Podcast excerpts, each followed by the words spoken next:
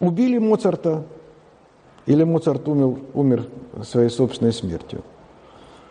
А, сколько было копьев поломано в спорах об этом, сколько было произведений написано художественных, Моцарт и Сальери, Моцарт и Сальери, добро и зло и так далее. Ну вот, а, физики решили ответить на этот вопрос. А, локон волос Моцарта хранится в музее Венской оперы, который был срезан после его смерти. Умер он очень молодым, умер ему было чуть больше 30 лет –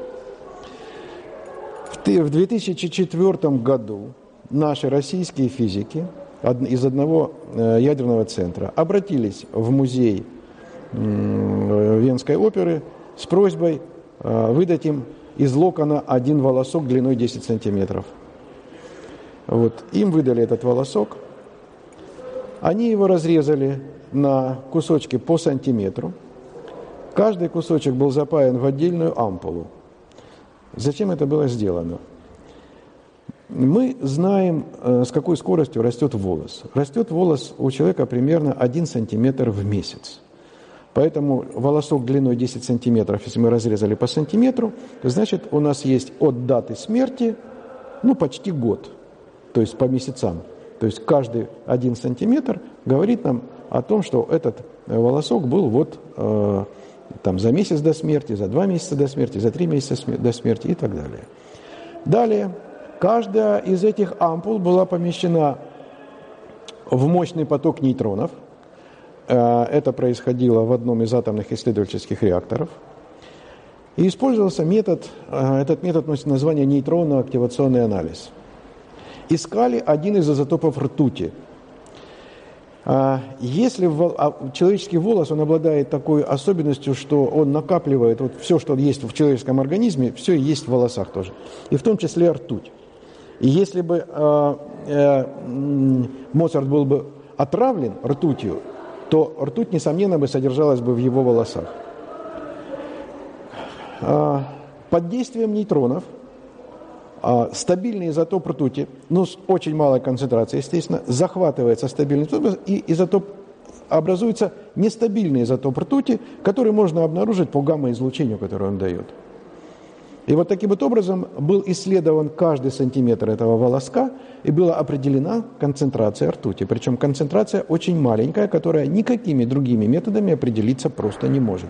Только нейтронно-активационным методом и только под действием очень больших потоков нейтронов.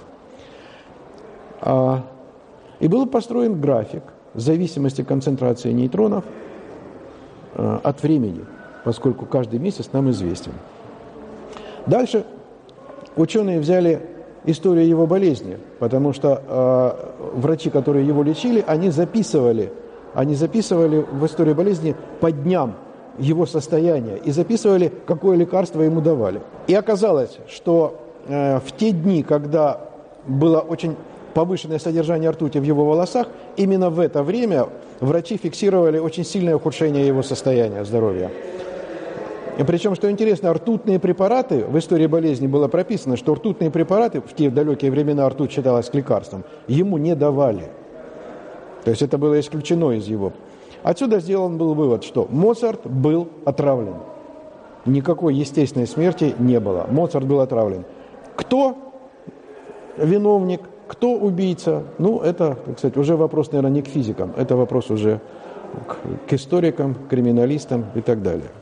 То есть вот таким вот образом э, физики помогают устанавливать какие-то исторические факты. Таким образом было установлено, что, например, э, шведский король Эрик XIV, по-моему, если не ошибаюсь, э, когда его останки были вскрыты спустя 300 лет после его смерти – было установлено, что, оказывается, он тоже был отравлен своими наследниками. А, то, что произошло на острове Святой Елены, там, где находится могила а, Наполеона, оказывается, Наполеон тоже был отравлен, потому что в его волосах было обнаружено значительное содержание мышьяка. То есть он был отравлен своими недругами. И что интересно, а, в волосах Ньютона тоже была обнаружена ртуть таким же образом, как ртуть была обнаружена в волосах Моцарта. Вот. Но Ньютон не был, конечно, убит, Ньютон умер естественной смертью, а то, что ртуть содержалась э, в его волосах после смерти, ну, это, в общем-то, э, останки его, э, остатки его увлечением алхимией. То есть Ньютон, кроме, кроме того, что он был физиком, он еще увлекался и алхимией. И вот это вот его увлечение, оно, а алхимики очень много работали с ртутью, они хотели из ртути сделать золото. Он много работал с ртутью, и просто вот таким вот образом э, в его организме там были, были, были обнаружены пары ртути.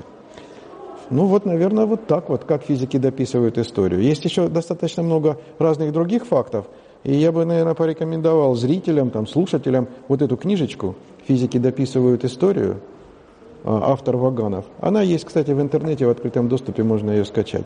Здесь очень много подробно написано, очень много разных интересных фактов. Например, очень интересный факт. А, сколько могла бы стоить одноцентовая монета Соединенных Штатов? Оказывается, одноцентовая монета, некоторые одноцентовые монеты с очень хитрым содержанием меди, может стоимость доходить до 50 тысяч долларов за каждую.